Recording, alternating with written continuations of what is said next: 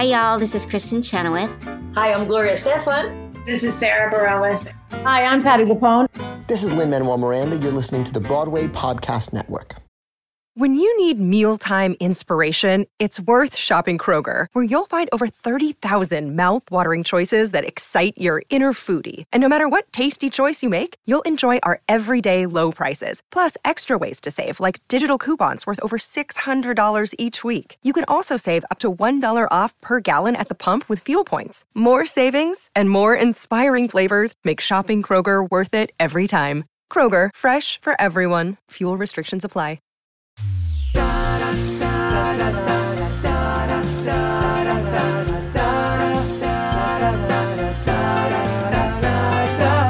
Hello, hello, and welcome to Mapping the College Audition, a podcast where we explore the landscape of the college theater world and try to demystify this daunting audition process.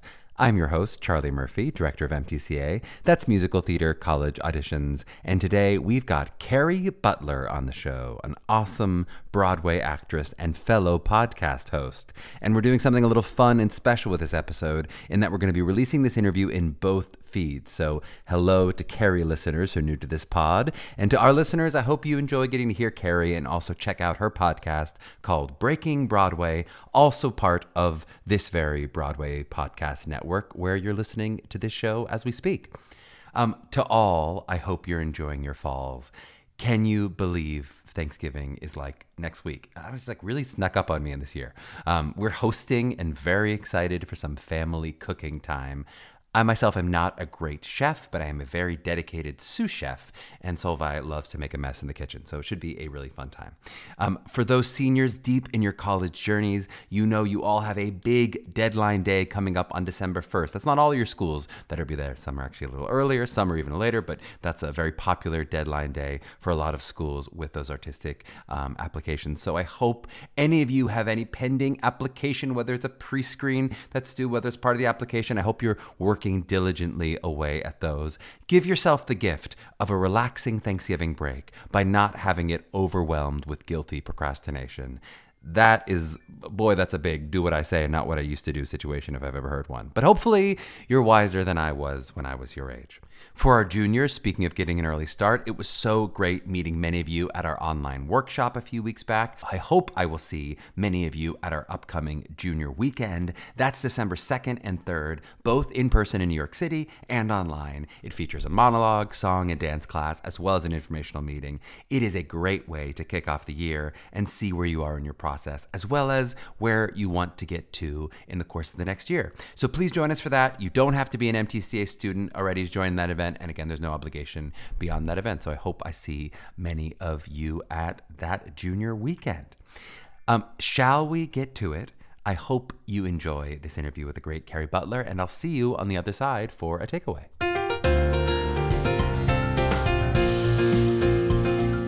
Well, we are so excited to be joined by Kerry Butler. Uh, Kerry has a BFA from Ithaca College. Uh, she's been in, on Broadway in all kinds of stuff. Too many to name. Beetlejuice, Mean Girls, Catch Me If You Can, Rock of Ages, Xanadu, for which she received a Tony nom, many more. She was in Bat Boy, which I saw when I was a wee lad and was so blown away by both you and Kaitlin, we've already had on the pod. Um, so cool. All over television and film in Gilmore Girls, The Mindy Project, 30 Rock, many more. And also a fellow podcast host, the host of Breaking Broadway. So I'm really excited to talk shop get inside baseball on some of the inside baseball. Um, Kerry, how are you? Welcome on the show. I'm great. Thanks. Thanks for having me. Um, I know we're going to do a little back and forth. We'll do. We're going to make this kind of a home and home situation. So um, this can be a pretty free-ranging convo. I would love to start us off, if you don't mind, with the first question I ask all of my guests, which is just if you could take us back to you around 17 or whenever you were looking at colleges. Really, I just love to hear like what were you thinking about in terms of like sometimes with our students, we talk like, what's your mission statement? What are you looking for in a college experience? What were you hoping for as you were applying and thinking about this whole process? Sure. Um, so I was already professional. I had already like had an agent. I've been doing commercials since I was like 9 mm-hmm. and I grew up in Brooklyn, so it was easy for me to commute into the city to see shows all the time.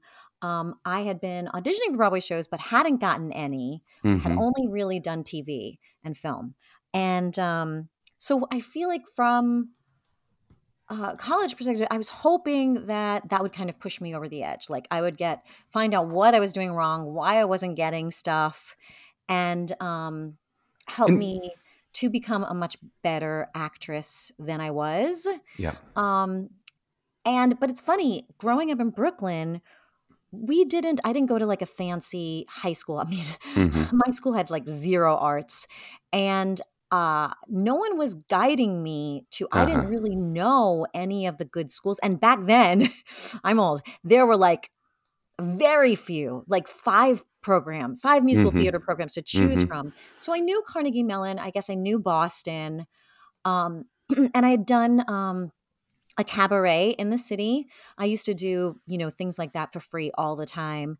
And someone in the cabaret who I thought was fantastic had gone to Ithaca. Mhm. And so I thought, oh, wow, if she went to Ithaca, then it must be a good program. And I went there and kind of fell in love with the school and with the campus because being in Brooklyn, I had never been in the Uh-huh. suburbs really. And That's so Elizabeth's dream for Solvay is like, can we go to an upstate school so that I can get out of the city? I'm like, all right, Yes. careful. Yeah, yeah, So I would say my dream was getting out of the city and also getting a really great theater education. And you definitely wanted more training. It, it wasn't like you're like, I just want a college experience, but I'm already working as a professional. You know, we've had some people on, uh, Krysta Rodriguez was sort of felt like, she kind of was like, I feel pretty cooked. I mean, she went to NYU for a couple years, but she felt like ready to go. You didn't feel at 17, 18, like, I'm basically ready to work. I don't need the four years of training. You felt like you did want that training. I didn't. I feel like by senior year, I was ready. Then Uh-huh. I, I thought about not staying for my senior year because it is so expensive. Mm-hmm. Um, but I'm glad I did. Mm-hmm. I love it. Okay, and then just give us. I'm sure you did some of this on your pod already. I'm sure some people have heard your journey from sort of college to you already had representation. Sounds like, but continuing representation to now actually booking all these Broadway shows and the star you've become. Can you give us the maybe the Cliff Notes version of what was that like then, graduating and then sort of hitting the industry, breaking Broadway as you've done? Sure. So um I had an agent uh and but again, they didn't they weren't they were I was like a really really big booker of commercials, but they were not confident in my acting ability. So Mhm. they wouldn't send me out. And um when I was at school, you know, once things at first, also I want to say for everybody, I almost got kicked out of my program.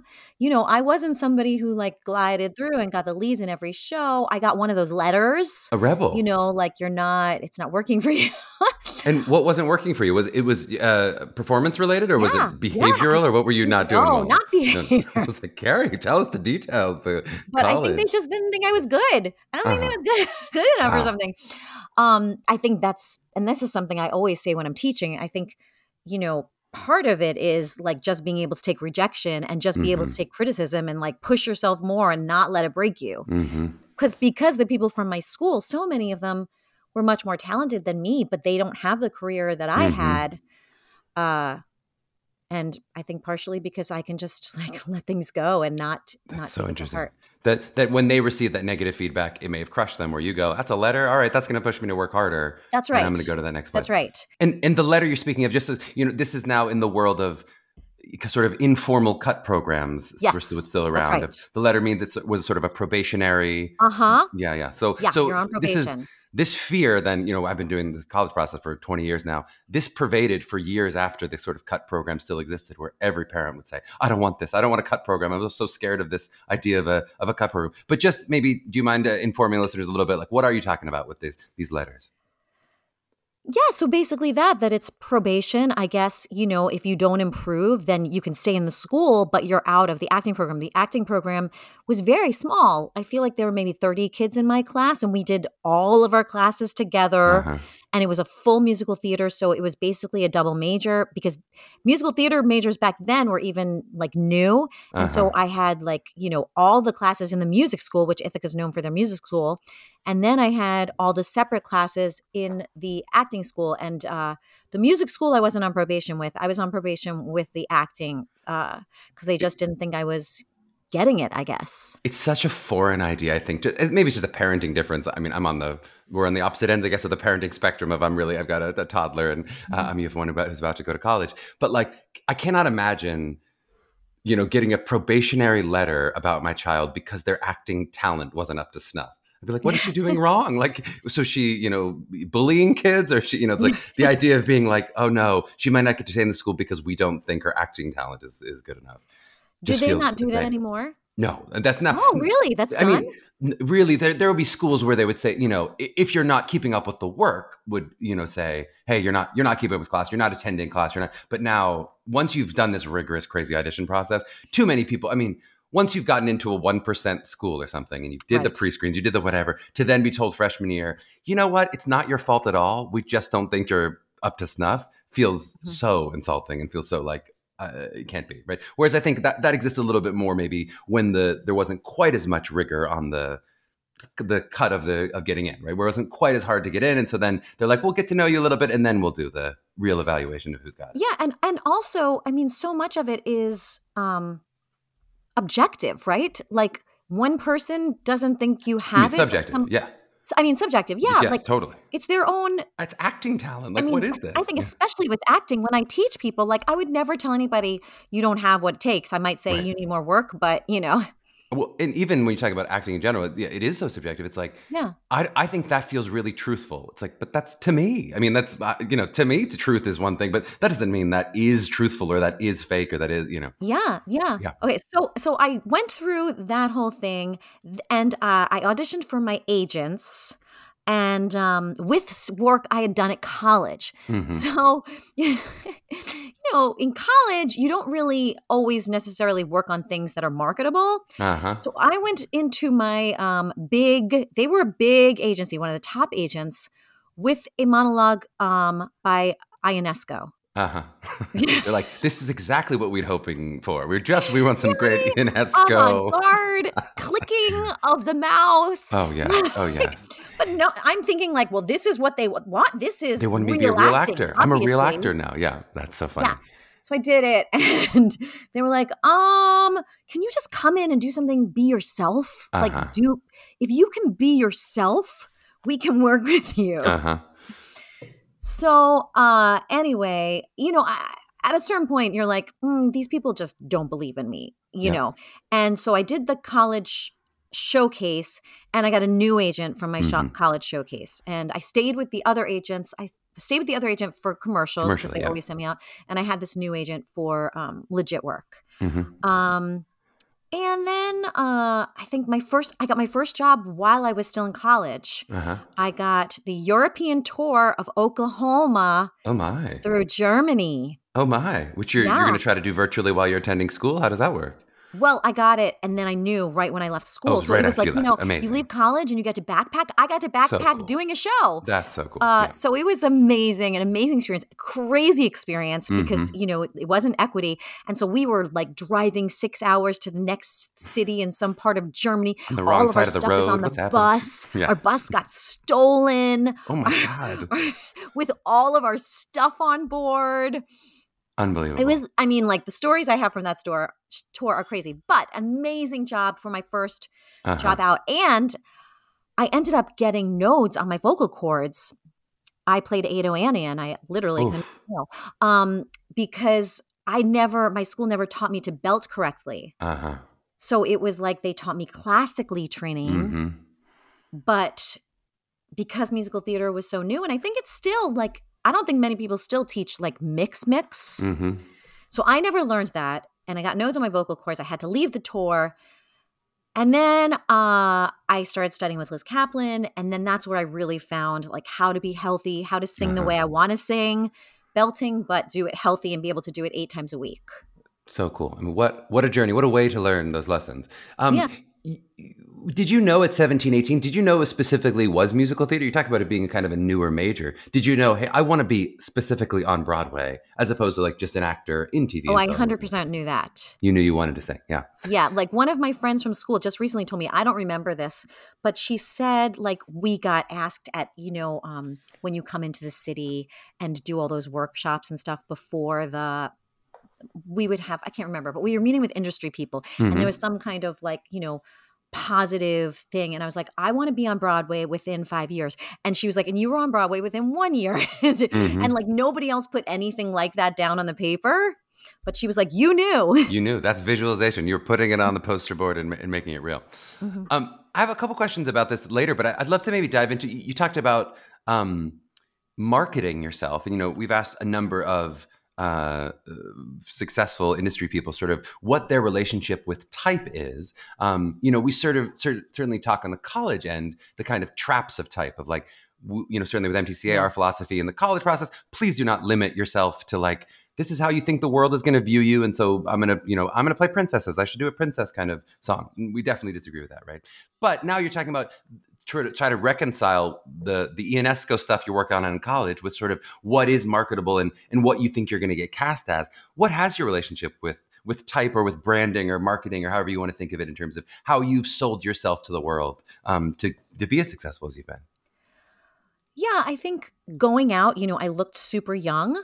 So that was really helpful. I could play a 16 year old for like 15 you still could, years. Kerry. Maybe it's a good filter, but I think you still could play 16. I believe it. Thank you.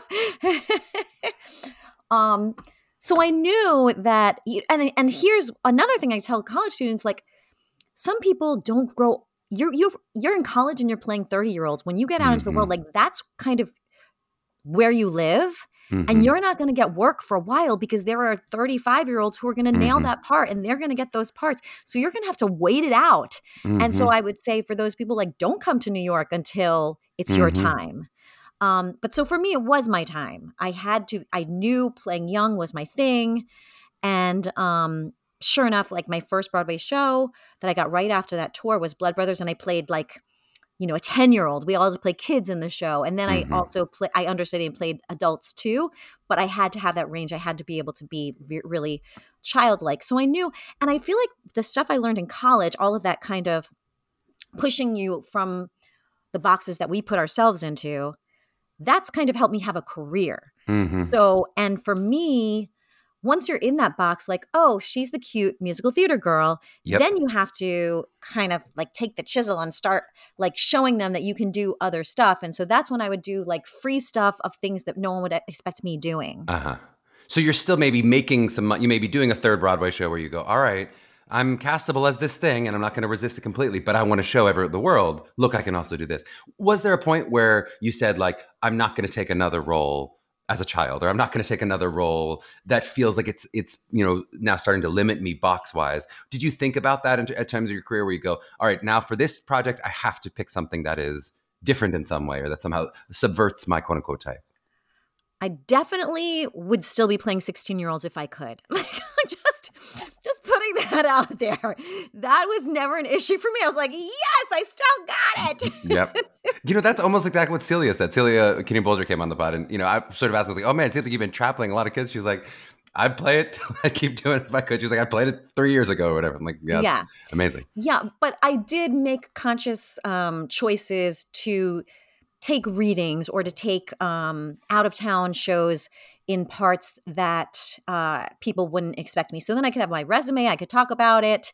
Um, so I, I wouldn't turn down necessarily. I've never turned down things. I've turned down uh-huh. auditions for things that I didn't want to do, but I've never turned down actual jobs. It's more about like in the downtime that we all have yep. in those dry spells where you're like, well, am I ever going to work again? Yep. Those are the times I, I I kind of looked for uh, ways to break out of my box. Yep. Well, and how did you decide? Because obviously you did get to a point, you know. And again, if you want to give us a little more of uh, here to here to here in terms of the, the the jumps of of what happened, but you obviously got to a point pretty quickly where you had the luxury of choice. You know, I know I might still feel like, oh gosh, I'm never going to work again. But but on some level, you might say, I've done five Broadway shows now. I do think there is another one coming at some point. Um, you know, how did you choose what projects to work on? I, I feel like that's something uh, Elizabeth and I have talked about a lot now that like once you've achieved a certain level of success, it's sometimes harder to like what kind of workshop am I going to take? What kind of out of town thing am I going to take that might turn into the thing that is really exciting? Like, how do you make the choices of going?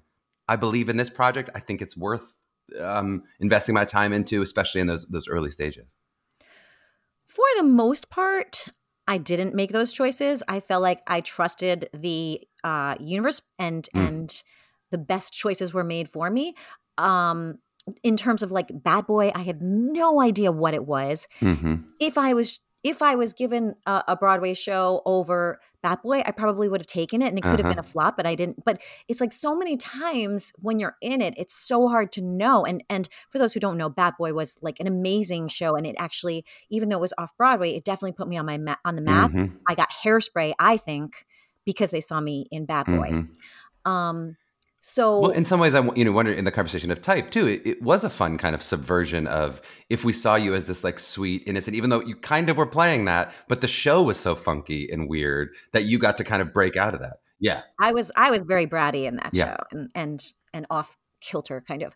Yep. Um, so I would make the choices over putting my family. Those are the things. Mm-hmm. Like I would say I oh okay so here's an example. So recently I was um, I was working on National Lampoon's Vacation for a long time. Mm-hmm. Um, I thought it was a really fun project, really like good part for me since I'm a mom. Um, and they they weren't going with me the whole time. They were like, "This is your part. Mm-hmm. It's you. It's all you." Blah blah blah. And then they uh, told me it was going out of town, and um, they said you have to go and it, it was much longer than i ha- mm-hmm. had originally been told and they were like you're going to have to do this you're going to have to otherwise we're going to find we have to find somebody else and mm-hmm. i was like mm-hmm. and so i wasn't sure what to do and i was doing beetlejuice at the same time and my daughter said to me but mommy why would you leave us when you're already doing another show mm-hmm because even though I'm doing Beetlejuice, like I'll still be with them all during the day. And we made right. all these plans. Like I put on um, shows with her and her friends in our garage. So we were doing a lot of fun. We had all these mm-hmm. plans, like what show we were going to do this summer, and we were talking about. It. And so, she's like, "You're doing two shows. You're doing uh, Beetlejuice yes. and the show in our garage. You're, I got two shows. you don't need another, yeah. mom. Come on." And so it would mean uh, leaving her and going uh-huh. off to I don't remember where, maybe California or something, mm-hmm. to do this other show. And so I went to them, I said, my daughter said this to me, and like, I don't have, I can't be like, well, this could catapult my career. You know, I right. can't, I can't be like that to her because she's she's right. I'm working. Why I don't we don't need the money because I have a job. Why mm-hmm. would you leave me mm-hmm. to go do that? So those are the kind of decisions that I've had to make basically on my family. And early on, are you sort of more listening to agents? Is that sort of guiding you? Do, you? do you have a manager at this point? Do you have, you know, are you talking to other friends of just going, what what seems like the place I should be investing my time and my my money in terms of relationships? In terms, you know, is it about the people you want to work with? I, I guess you know, once you have that luxury of choice, and I don't mean to overemphasize, like, oh, you always had six shows sitting on your lap yeah. that you could choose between. Yeah, but you know, but but what are you thinking about in terms of just as you're trying to uh, I think it's it's impressive to book a Broadway show to, for anyone to break into Broadway is impressive, but also even more impressive to sustain that career of going show and then another show, another show. So as you're trying to establish that career, was it all let go and let God, and I'll see what the the projects come, or or were there, was there any kind of strategic um, thought, I guess, behind? I think I want to do more of this. I think, I, think I need to do this. Strategic thought in my own mind, and it went against my agents a lot mm-hmm. and my mm-hmm. managers a lot. Um, my strategic thought was I want to be a working actor. Uh-huh. And so after I did Xanadu and I was nominated for a Tony for the Best Actress, the thing I did next, which really surprised people, was a very small role in Catch Me If You Can. Mm-hmm. And, you know, people didn't really want, I had to take a pay cut. People didn't really want me to do it. Mm-hmm. But I loved that show. I loved those people. Um, and I loved this part. And I thought, I want to sing this. I don't want someone else singing this song every single night. And and so those are the things, you know, like I like playing the lead one time and then playing a supporting character mm-hmm. and find I like the joy of working. I like the joy of challenging myself and finding different kind of things. And so I go against my agents all the time. Well, no, they don't that's like me. Almost exactly what I was what I was getting at is I, I, do think those are often really tough decisions and often happen before a level of huge success. I mean, so often young actors are told, "No, no, don't take that part. We need to keep you available for pilot season." Yeah, like, I'm not even working. Like, I haven't even done anything yet. Like, yeah, my agents would tell me that all the time. They're just like, "No, there's a lot of buzz about you. A lot of buzz." You're like, "So I'm for for the sake of buzz, I'm going to turn down these jobs." I made the mistake like several times, so I feel like uh-huh. I learned from that. Like, I'm not waiting around for uh, to get a pilot. If I do, we'll see what happens, or right. you know. And it's not to say that's always the wrong decision because then then you book the huge. Some people do, right. and that's and they book the right. huge hit, and it's amazing, and you know. But but I do think it's um especially coming from the world of like, okay, so let's say you are an MTCA student if you're listening to this, and you've had like supportive mentors help you to college. Then you have these amazing college professors. They help you through that part, part of your four years, right? And then you graduate into the world, and often, though not always, some people do have this wonderful supportive relationship with their their representation. But I think often there is that almost adversarial. I mean, it's it's, it's not like a negative experience, but they're there to make money. They're there to say, yes. "Hey, no, this is not the right decision for you. You should do this." And it's yes. not nuanced and kind and guided and and warm in the same way that I think you will often be used to from 17 to 22 to all of a sudden be like, "Oh gosh, I'm a grown up now. I got I got to make these decisions for myself." It, it can be really tricky. I mean, one decision I made uh, that I regret a little bit, but I mean, I, am happy. I love being on stage, and so I think that's the difference too. Like, I don't mm-hmm. need to mm-hmm. be a star. I love, I love being on stage more than being in TV film. But I got the callback for Glee. Uh huh.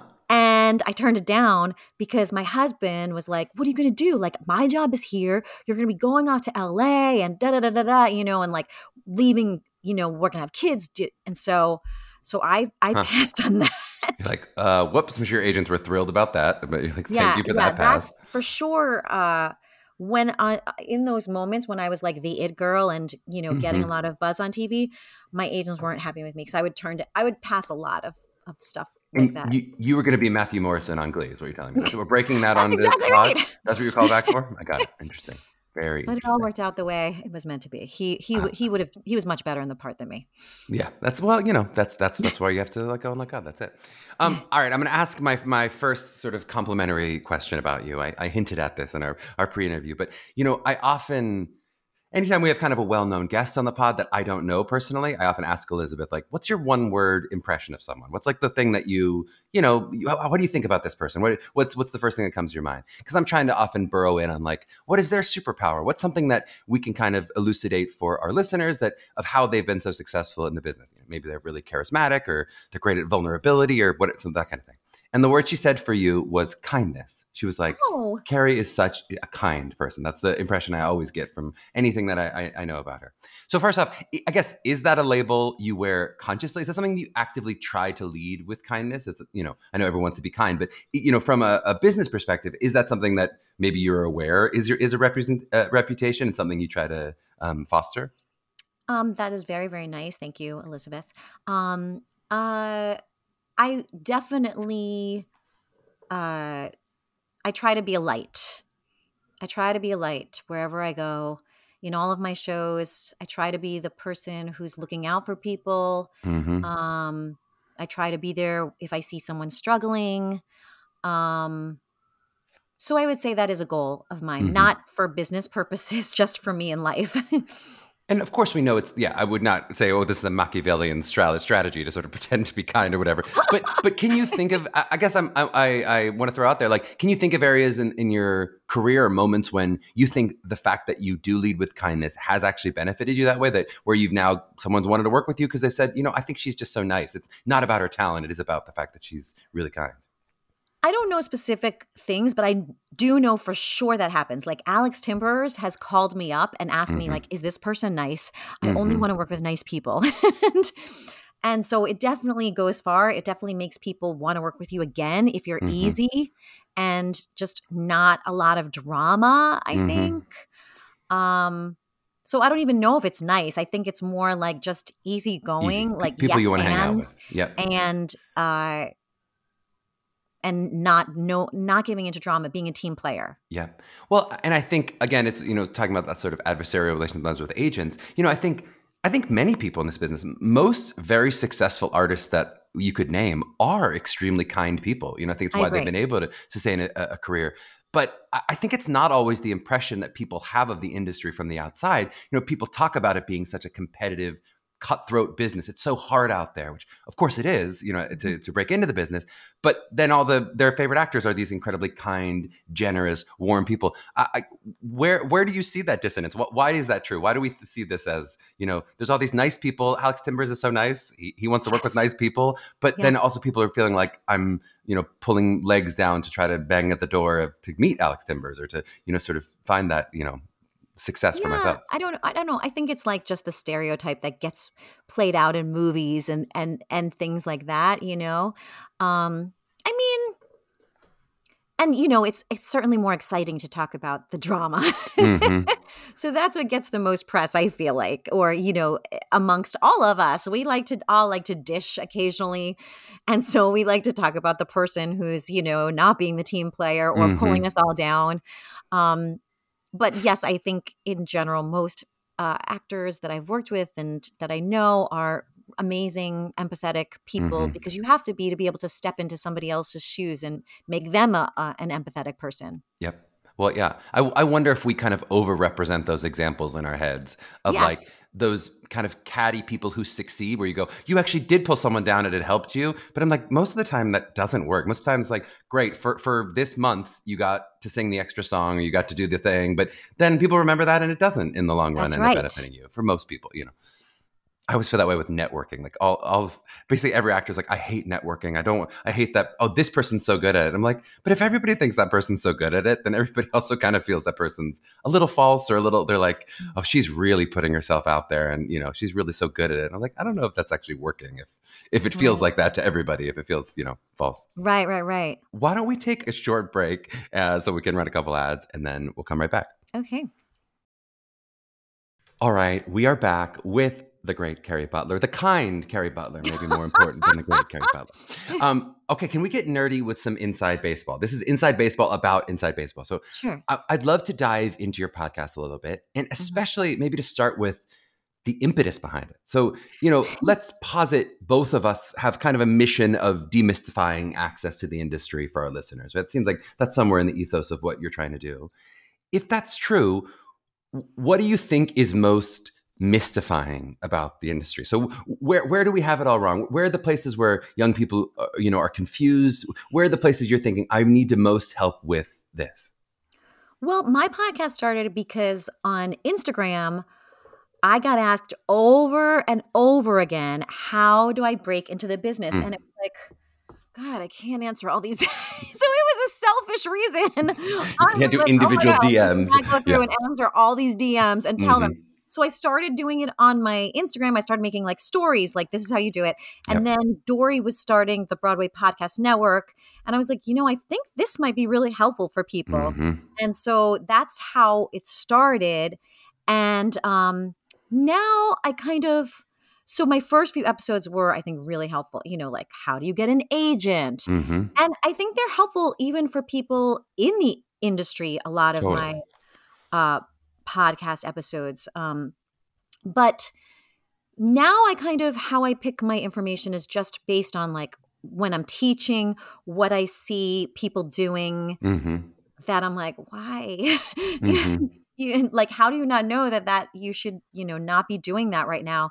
Uh and even like practical things like when I was in college, they didn't teach us about like how expensive it was to live in this city Uh-huh. and how you have to have a second job and how that job has to be able to let you go on auditions. So I did a my last series um for Breaking Broadway was pretty much all about side hustle Uh-huh. and like what jobs are the best jobs for people to take while they're trying to make a career and and and things like that and how you can have something that's kind of in the business but Totally.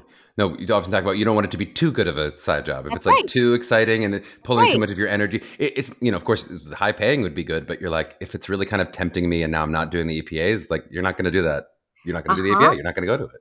yeah yeah, one, somebody somebody on my podcast they were like don't take that job that bartender job where you're making you know $500 a night Mhm. You're going to get trapped there and Mhm. you're not going to be hungry enough to go on those auditions It's so true. It's so true. Yeah, because these are all low expected value auditions when you're, especially if it's an EPA or something. You go, Right. I'm probably not going to book it anyway. Well, I'm- I get up at 5 a.m. Yeah, it's so it. easy. It's so easy to do, especially when you're not 23 anymore. You know, it feels like maybe the first year you're like, I can do it. I'm full of energy. And then you Mm-hmm. hit 27, you go, do I still have this, that much fire in me? Yeah. Well, I guess I'm interested in like, so maybe from the Instagram and maybe from podcast feedback, you know, but also I know you um, coach individually. Um, what are you finding? Um, the, that they sort of youths, if we're going to be um, terrible about saying about young people, to say like, what don't what don't they know though? What what what do you feel like uh, you're you know when you say I'm so shocked that you don't know this thing? Like, uh, what are the the the big places where you felt like they had they had a lot of questions, or where you still feel like even despite the information being out there, people seem to still be confused? Well, like one example would be you know, if I work with somebody on a song or they're in one of my classes Mhm. and we work on a song over and over and over again, that song should be one of your main songs that you use to audition, I think, because you've put in the work. You know, like Mhm. I also have this digital course that I've been working on, and I go through all of my steps when I'm working on a song, and it's like a ton of work that I put in. You know, like what's your subtext? What's the other person doing or Mhm. saying? How does it connect to you personally? All this stuff. And I mean, we would work on, I would work on a song with my students for weeks. Mhm. So if you put, are you going to, and then you get this audition and you're just going to pick something that you've never worked on and try and learn Uh-huh. it in the last minute in one minute? Other people are going to be doing those songs that they've worked on and that are amazing that they've, and so you're already starting at a big disadvantage. Yep. So true. So I so think true. that's things, things like that. It's it, you know it's an interesting thing. I I never feel older than when I'm talking about the internet and the difference in generations. But it's an interesting thing in the post-internet world that like so much information is out there. Like there, Yes. it, it- you know, like your course, your digital course, but and also like YouTube has.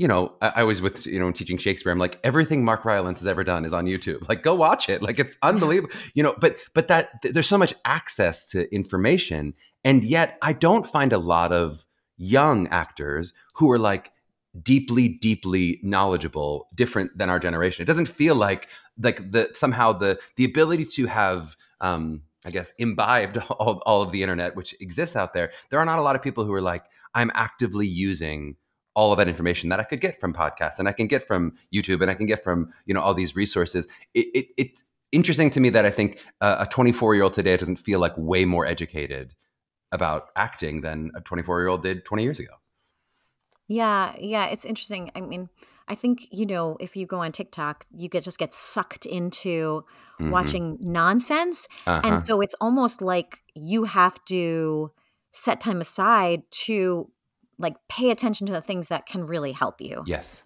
and yes. monitor yourself. And I same thing happens to me. Yep. Like I I want to keep growing and I want to keep using my time to grow as an artist and don't want to get sucked into to watching all things I shouldn't. Well, it's it's totally, and, and it's talking about the difference between like deeper learning versus those like quick, you know, Exactly. delicious snacks where you go, Yeah, what's the tip yeah. and what's the trick? Do this. Okay, Kerry said, do a song I've worked on before. Got it. That's like an easier bit of learning than like really diving in and doing the work on a piece. Like Yes. th- that's what I feel like most, uh, you know, most of our students when we seriously see the differences, they'll know the kind of headlines actually significantly more than Yes. our students did 15 years ago. They're aware of, you know, sort of the bullet points, what are the big stuff, but very few of them have deep dived and really learned stuff on a, a deeper level. Occasionally someone does and we go, my God, that student is on it and they know, you know, they know the stuff. But but it feels like it is it's so hard to resist the TikTok. So hard to resist. Just do these five things, just sing the song, you'll get into Michigan. You go, but that's that's not how it is. It's not like you can't just chick pick the song and put pick the outfit and you're done. Like it's it's never the quick fix. It is always the sort of the deeper learning. Yeah, I had um Kaitlin Hopkins. I know you had her too Yes. on my podcast, and like she gave wealth of information on getting into college. But what do you tell people are the best ways to let? And Kaitlin said something really interesting on my podcast. She said she doesn't care if people sing like an overdone song. Mm-hmm. Like I would think like it would be better to pick something that maybe everybody isn't singing, but she was like, no, if I know it, I'm okay with that. I know what what notes they need to hit. Yep.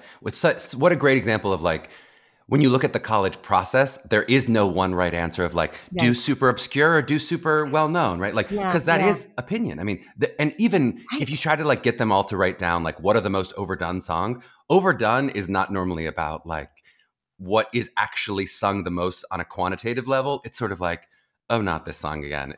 Oh, It's like, oh, you just oh. don't like that song, is what it really means. It's like, and often it might mean it's got like a trap to it, or if there's a monologue and it's got like a punchline at the end that I'm kind of waiting for. It- It's not as exciting for me to watch because I'm waiting for the playwright to finish their job as opposed to sort of watch you finish your job. So there's some songs like that which are m- mostly more uh, of opinion. which ones do they not want to hear? Now you're trying to get me to do the TikTok trick. Now you're trying to get me to the simple, quick fix. No, but really, there aren't like you know. Just, I just want to make sure I don't do it. yeah, exactly. Like, don't make me walk in this room. No, because as soon as I could name one, someone else would go, you know, I don't mind that one. so Yeah, much." I mean, yeah. you know, I, have literally heard people saying, I, "I'm fine with on my own. You know, it's like we wouldn't recommend you walk into a room and sing on my own. That's not like a, a you know a general recommendation. I wouldn't walk recommend you walk in a room and do to be or not to be. But somebody goes, I don't mind it, and it's a great piece, and it works, and there's a reason it's famous, and there's a reason it's successful, and if you do it great, you know, I think my biggest advice would be it, it is what about what you do with the material more than the material. You know, Mm. Pe- people are so often looking for just tell me what are the two pieces. My friend did these two pieces. They got into Carnegie Mellon. I should do those two pieces. That's going to work. I'm like, but Right. that's that's that was your friend. That's not you. You know, Yeah. if you are just like your friend and you happen to have those exact connections to the material, sure, isn't that, those aren't bad But pieces. it's not going to be could work for exciting anymore because they already saw your friend do it. Well, exactly. I mean, they're going to go. They already. I already have. You know, I have Charlie at Carnegie Mellon. I don't need to take another. You know, uh, Charlie. I don't need specifically. You know, to, to see what worked before. It, it is about what you do with the piece so much more than like, uh, you know, what the piece is.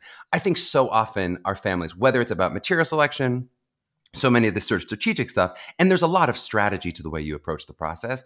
But so often people are looking for like, what are the tricks that allow me to kind of like subvert the room? Like, what are the things I can do that before I even get into the room, I know I'm going to do well? Mhm. And I think you have to think about it like, what is the strategy to prepare me for the moments in the room? Because, like, in the room is where you're actually going to book the college. In the room is where you're going to make the connection.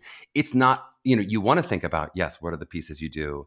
What are the clothes you wear? Have you practiced your interview questions? Sure, you know, but you're not going to be able to do enough preparation that you don't still have to show up in the room and have the experience, right?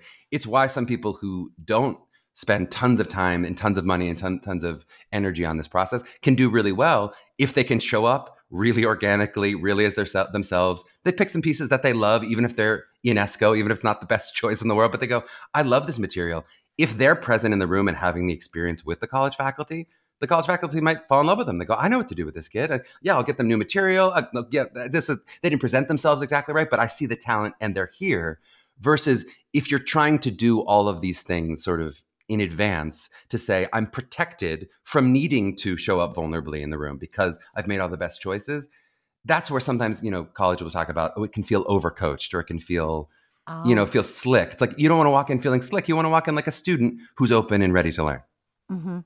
How do you how, how do you help them find a monologue? Like, do you just have a wealth of information about like different monologues and things like that? We do, and you know, all of our coaches. We have a lot of different monologue coaches who are on the, team with MTCA who you know have material, and that is probably the biggest area where we will present material to you because I think most students, other than maybe like googling what is a good monologue, have not read a lot of plays. They're, they're not in that place to go. You know, they may go, I like this one play, and we go, okay, great, but maybe this character's not quite right for you. But let's find something else from this playwright that works for you or that that is more appropriate. You know, so we certainly do present monologues to a student though you know the way that we do it we always you know we first do a consult with a student we really get to know them think about like what do they want to present in terms of their larger package so within the course of three monologues what are the things i want to show about myself and then hopefully in the material itself you're going to have a dramatic piece maybe a comedic piece maybe there's a lighter you know more naturalistic piece Like, we'll have a couple different options that are kind of going to triangulate so that you're telling the story of Charlie, just like your agents try to do. I'm, Yeah, I'm trying to walk in there and go, "This is Charlie. This is who I am." You know,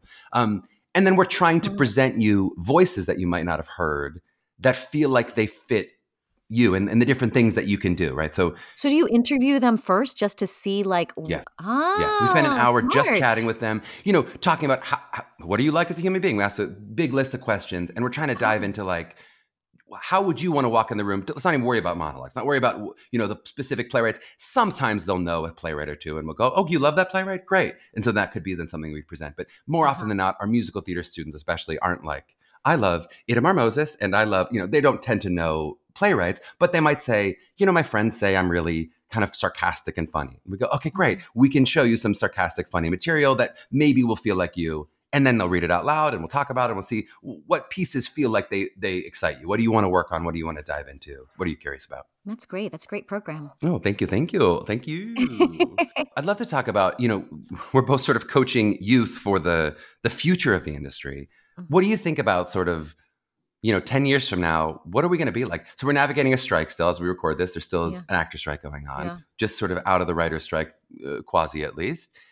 You know, Broadway feels like right now is still kind of returning to normal, right? You know, Yeah. uh, we were just in Times Square the other day. Like, it's not normal. It's not like what it was pre pandemic. Yeah. What is this world looking like 10 years from now? What do you think? I, don't thi- I think we will get back. I think because I think during COVID, I I even had like this eye opening experience um, where performing theater was always felt like something selfish because it was something that I loved to do and it was like my dream. And I, you know, I always felt like award shows were kind of silly because we're like, Mhm. we already like getting to have this career is the reward. Like that Mhm. is the icing on the cake. And we're not that important. But during COVID, I feel I, I really started to see after when the world was so divided and looking out on our audience in Beetlejuice and seeing people of, you know, all different colors, all different races, all different religious backgrounds just laughing together and seeing each other's humanity. I was I was really moved and still am like, oh, this is the greater purpose Mhm. of theater. Like I see it so clearly now. How we can get people to feel things and how we can get them to laugh together and just connect with each other, strangers. Like I remember, and I found that even more so after Beetle, Beetlejuice closed, and I was in the audience and just like Mhm. talking to the people around me and like hitting them, like laughing hysterically with strangers. Mhm.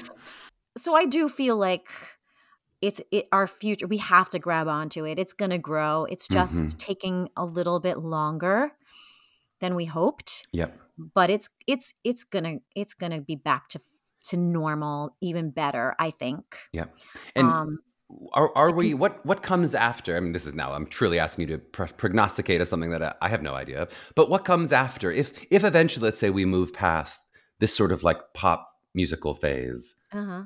what comes next? Like, I, I or or is it continuing to be more and more pop? Like, do we think Broadway is going to become where it's like we have six Taylor Swift musicals or whatever? Like, like is that that is that where we're going? Uh, you know, is there something beyond sort of?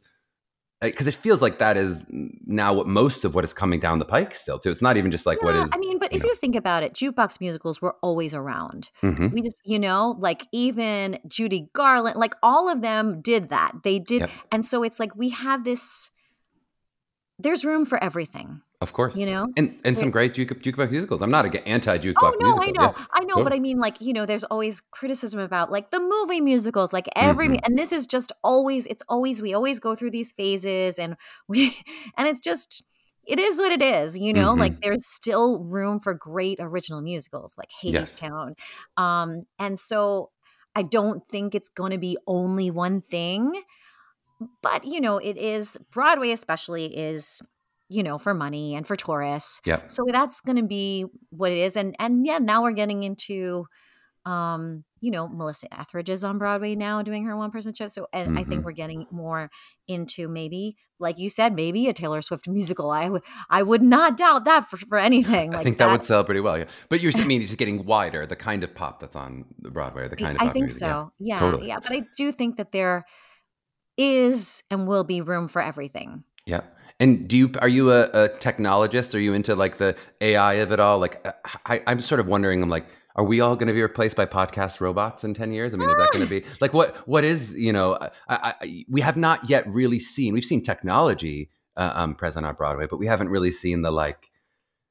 You know, it feels like we're at the cusp of of what is a hybrid streamed Broadway experience that almost feels like it could shift to something different. Um, and I kind of wonder what that is, especially because you're also talking about the antithetical part of that, which is the live experience and being and rubbing shoulders and not sitting on your couch watching a, a Broadway musical. yeah i don't know did you see here lies love Mm-mm, I didn't. I haven't yet. We're gonna see it. It's on our list. We've we've four four shows that we're trying to see in the next month, and we're trying to get book babysitters as we speak. I mean, Here Lies Love is just like, I mean, for sure, something completely new, you know, where Alex Timbers took out all the seats. And I, I, I did it two times now, and I was on the floor both times. Mm. And it's just like such an incredible experience. So incredible he did that. So, you know, there's always, who knows? I just don't think about it. I just, you know, I just trust that whatever is meant to be, we're going to be fine. And, And there'll be a part for Kerry Butler in one of those shows. Hopefully, we hopefully go, and I will take like, that part. But I think Here Lies Love just shows that like we don't know what because Yeah. who would think you would take all the theaters out of a Broadway Yep. state theater? You Yep. know, who would think that's possible? Who would think anybody cr- would be crazy enough to do that? Yep. and oh my gosh, it's an incredible, incredible experience and really fresh and like nothing you've ever seen before. That's super cool.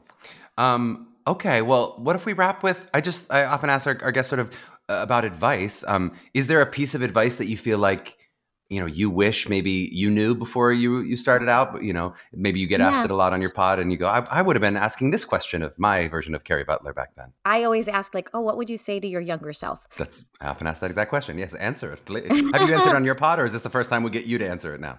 I I don't think I have answered it. Let's go. I mean I've I've I've I've said this a lot but not on my podcast or anything like that. Um so I was you know a big nerd and always like super afraid of what people thought of me and I think that's where my acting, uh, maybe that was why I got the probation letter, you know, because mm-hmm. I was just, I wasn't free. Mm-hmm. And once I embraced the things I was so afraid of the world seeing, like I embraced my nerdiness, mm-hmm. I embraced my quirkiness, that is when I um, got work and found myself. Mm. So it's like when I embraced that I don't have to be like everybody else, when I let go of what of being afraid of what people thought of me. That was a big one. You know, and just could be like, I don't care. I don't care what the results are. I'm just going to throw paint at this wall. I'm just going to do it. I'm not going to worry about people laughing at me. Uh-huh. And I think, you know, like as a child, I was like bullied and made fun of a lot. And so I think that's where that came from. And and now it's like even, you know, with anything I do, like if I get bad reviews, I, I am it's so easy for me to like just let it go. and you, where what was the experience, I guess, of being feeling trapped? I mean, I don't mean to trigger you or make this a whole therapy mm-hmm. session, but but was it? Were you literally hearing negative thoughts? Were you hearing, "Don't do that, Kerry. That's stupid"? Or what made you feel like in acting school when you were? Because certainly, think many young actors know that experience. If feeling stuck or feeling held back but but you know if you're thinking about like how you were able to release that like what was that experience i don't think it, it wasn't voices in my head it was more like wanting to please people uh-huh. and wanting and instead of just being uh-huh. wanting to be what people thought i should or what i thought i should present to the world i didn't know i was funny back then so once mm-hmm. i found out i could be funny because I had no, again, no training in school or anything like that. My parents did take me into the city for acting lessons, but I never found out that I could be funny. And mm-hmm. and being funny, you have to be okay with people laughing at you. And I was always right. so like being embarrassed to me would be the worst possible thing that uh-huh. could happen. And then once you embrace that, yeah. And now I'm just like, yeah, I'm fine with being embarrassed. That's well interesting. Talking about Beetlejuice, that's not not so dissimilar to what Alex Brightman would talk talked about on the pod of sort of him really? embracing the mistakes. Like once you can really get into like this might be terrible, yes. that's where you find this might be awesome or whatever. You, yes. you have to sort of find that release. That's interesting. I mean, I think that's not too. It's not too dissimilar to what was holding me back in school, which I feel like was almost always about like my relationship with confidence. I think as like a young person and I, you know, I often talk about with our young, uh, um, uh, our our students, you know, that I think young seventeen year olds often are like re- are afraid of confidence in a way that I think I was too. Of like, like I sort of was worried about being cocky. I was worried about people are going to view me like owning my space in a a negative way. You know, I'm six four and I have a low voice, mm-hmm. and that people are going to sort of be like, oh, he thinks so much of himself and I, ah. I think I found myself just like twisting myself in knots so hard to not take up space. I still do it sometimes. Wow. But, but, trying so hard not to like be confident, even though actually inside was like, I'm perfectly confident. I know I'm good. I know I'm whatever, you know, but that yeah. I sort of wasn't letting myself just like be as good as I was, exactly where I was. Not, you know, not more so, not, not sort of arrogantly like I'm better than everyone else, but, um, yeah, I, I, I, definitely had a lot of those experiences in school of just being like, just make sure everyone knows that you like don't think too much and that you're not, yes. you know, you really yes, just worried about those silly kinds of things. Yeah. Yeah. yeah. So cool. Um, well, Kerry, if more people want to hear more things from you, we know they can check out Breaking Broadway on BPN uh, yes. alongside us, uh, this wonderful, our wonderful podcast network. Are there other places, socials and such that you like people oh. to follow? So many and just to be super confusing they all have different handles. Okay and you spell your name slightly differently in each one yes, this, and this is something that young actors should never do i learned on my podcast. So do as i say not as i do. Mm-hmm. um, on instagram i'm Kerry butler one. Uh-huh. With uh, two I t's? have, butler with two t's is this no, no, um, B U T L E R. I'm also Kerry Butler coach on Instagram because I didn't uh-huh. want to bombard my regular like fan base with all of my coaching inspirational posts.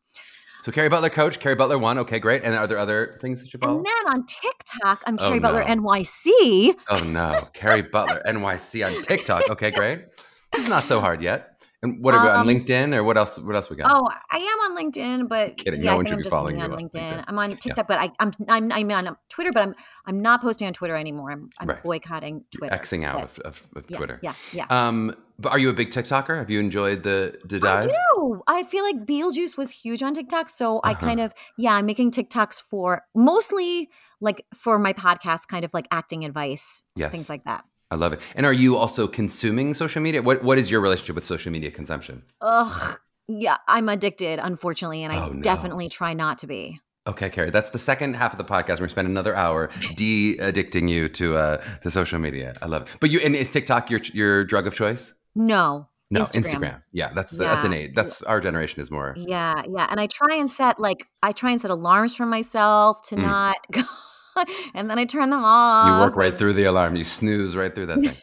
What is now? I'm getting too too deep on you. But what is the um? What's filling your Instagram? What are you What are you swiping on constantly? Um, are you look other friends or Right now, I'm swiping on uh, two things: um, the war and dogs.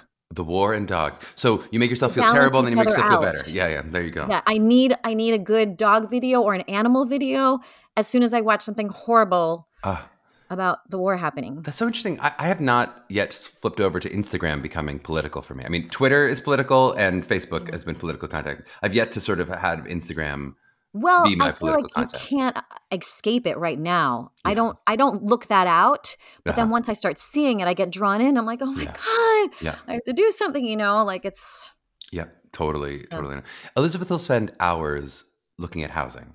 Uh, You know, we just like we just bought an apartment too. I'm like, we just did this, and she'll just be Zillow all day. I I like that too. I haven't done that in a while, but I do we, we me and my family would be interested in like going to open houses just even if you're not looking and stuff Totally. like that. No, it's so fun. But you know, she'll just be like, "Do you follow this like Zillow crazy blah blah blah?" I'm like, "No, I don't. You're doing this consciously. You're, you're forcing yourself." It's a great follow. It's a great follow. I know that I know that site actually too. yeah, yeah, it's terrible. So follow Kerry Butler one and Crazy Zillow whatever at on Instagram. Um, all right, awesome, Kerry. This was so fun having you on. So fun having you on. Thank you so much. Thanks for that those great tips. You bet.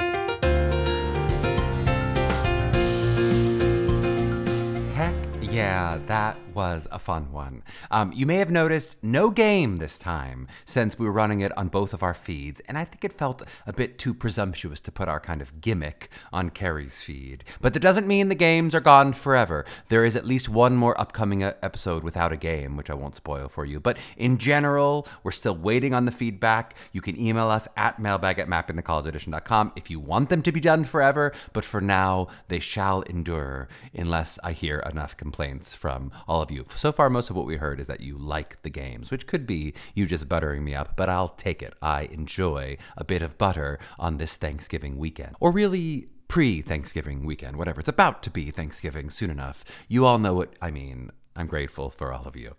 Um, I said it in the interview, and I don't really need to add anything to it, but I will just bear repeating since we're here doing some takeaways just the importance of kindness. You know, that's not like a kumbaya that everybody needs to spread the love kind of thing. I, I do really mean it from the perspective of if you want a sustainable career in this industry, you want to be kind, you want to be easy to work with, you want to be someone people like having in the room. I don't think that is unique at all to this industry, but it is emphasized because there are so many talented people who can do the job that if you're not able to be professional, if you cut down your fellow castmates, if you're someone who makes the process all about themselves, there's likely someone else out there who is at least 99% as good as you who is none of those things. So be kind. It will be a kindness to yourself.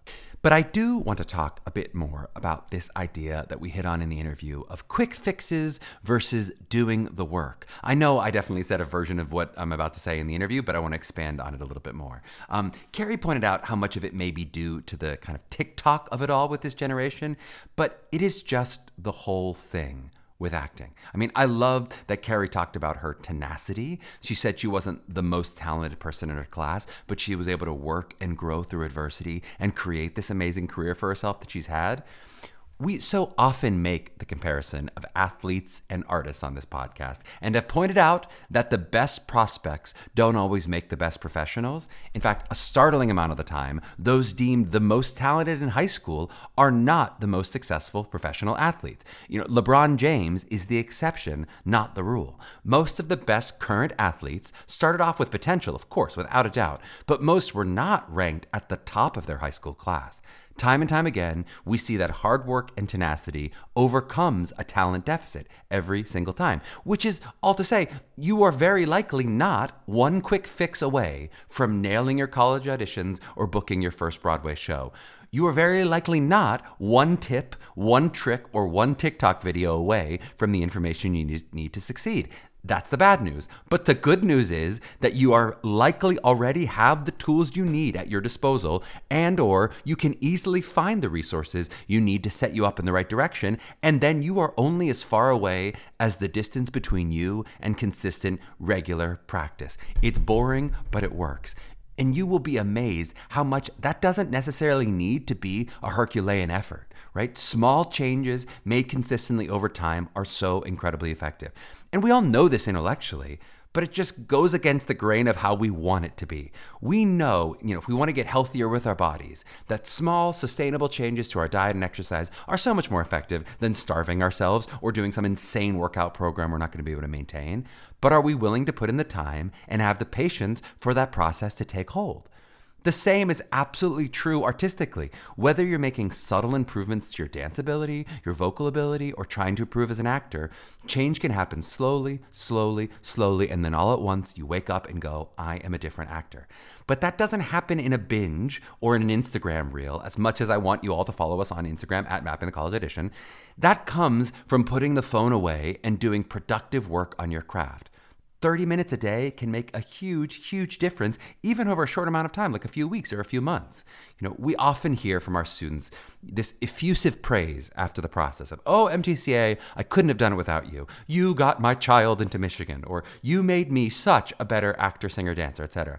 And I'm always demure with these comments, right? Not because I'm humble. You know, you heard me trying to fight for the quiet confidence on this podcast, and I am very proud of the work MTCA does. I think we're the best, and for good reason. But the reason I'm so demure with these comments is because we didn't do the work. My response is always, you got yourself into Michigan, or you made those improvements as an actor. All I did was give you some tools.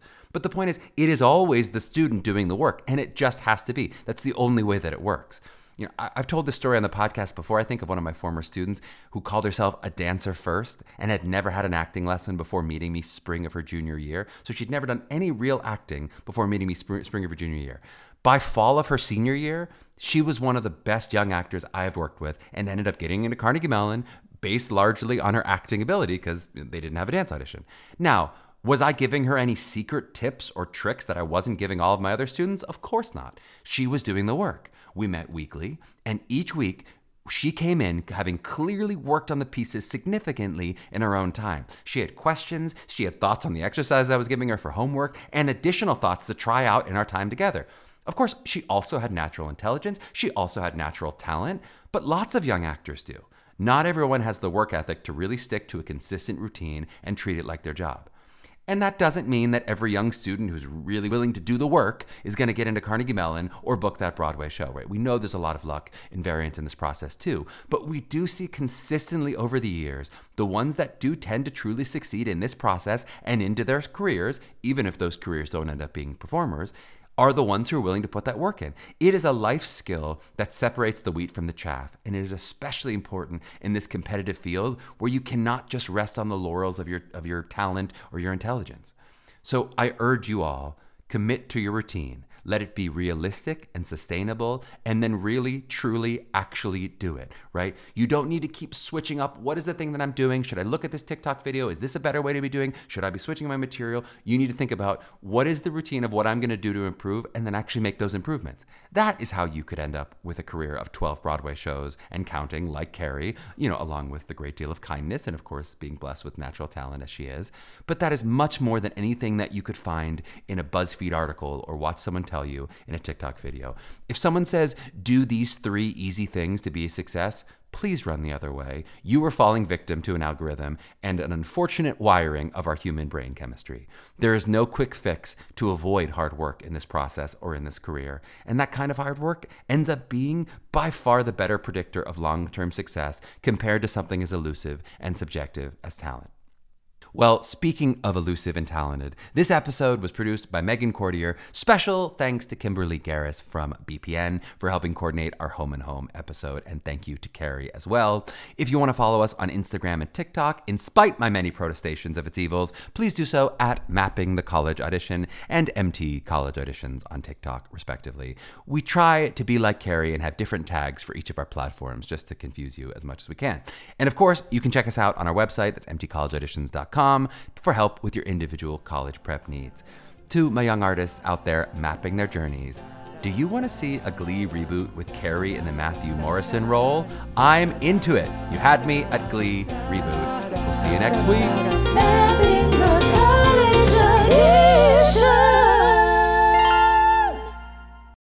Hey, it's Leslie Odom Jr. here on the Broadway Podcast Network to tell you about the Rise Theater Directory, a program of Maestra Music. Rise is a national online resource designed to connect and empower backstage and administrative and creative theater professionals from underrepresented backgrounds. If you work or aspire to work in the theater community, this can help you find your next project. And if you hire theater professionals, search the Rise Theater Directory to find your next team. Create your profile now and get more information by visiting risetheatre.org. That's theater with an R E R I S E T H E A T R E dot org because only together we rise.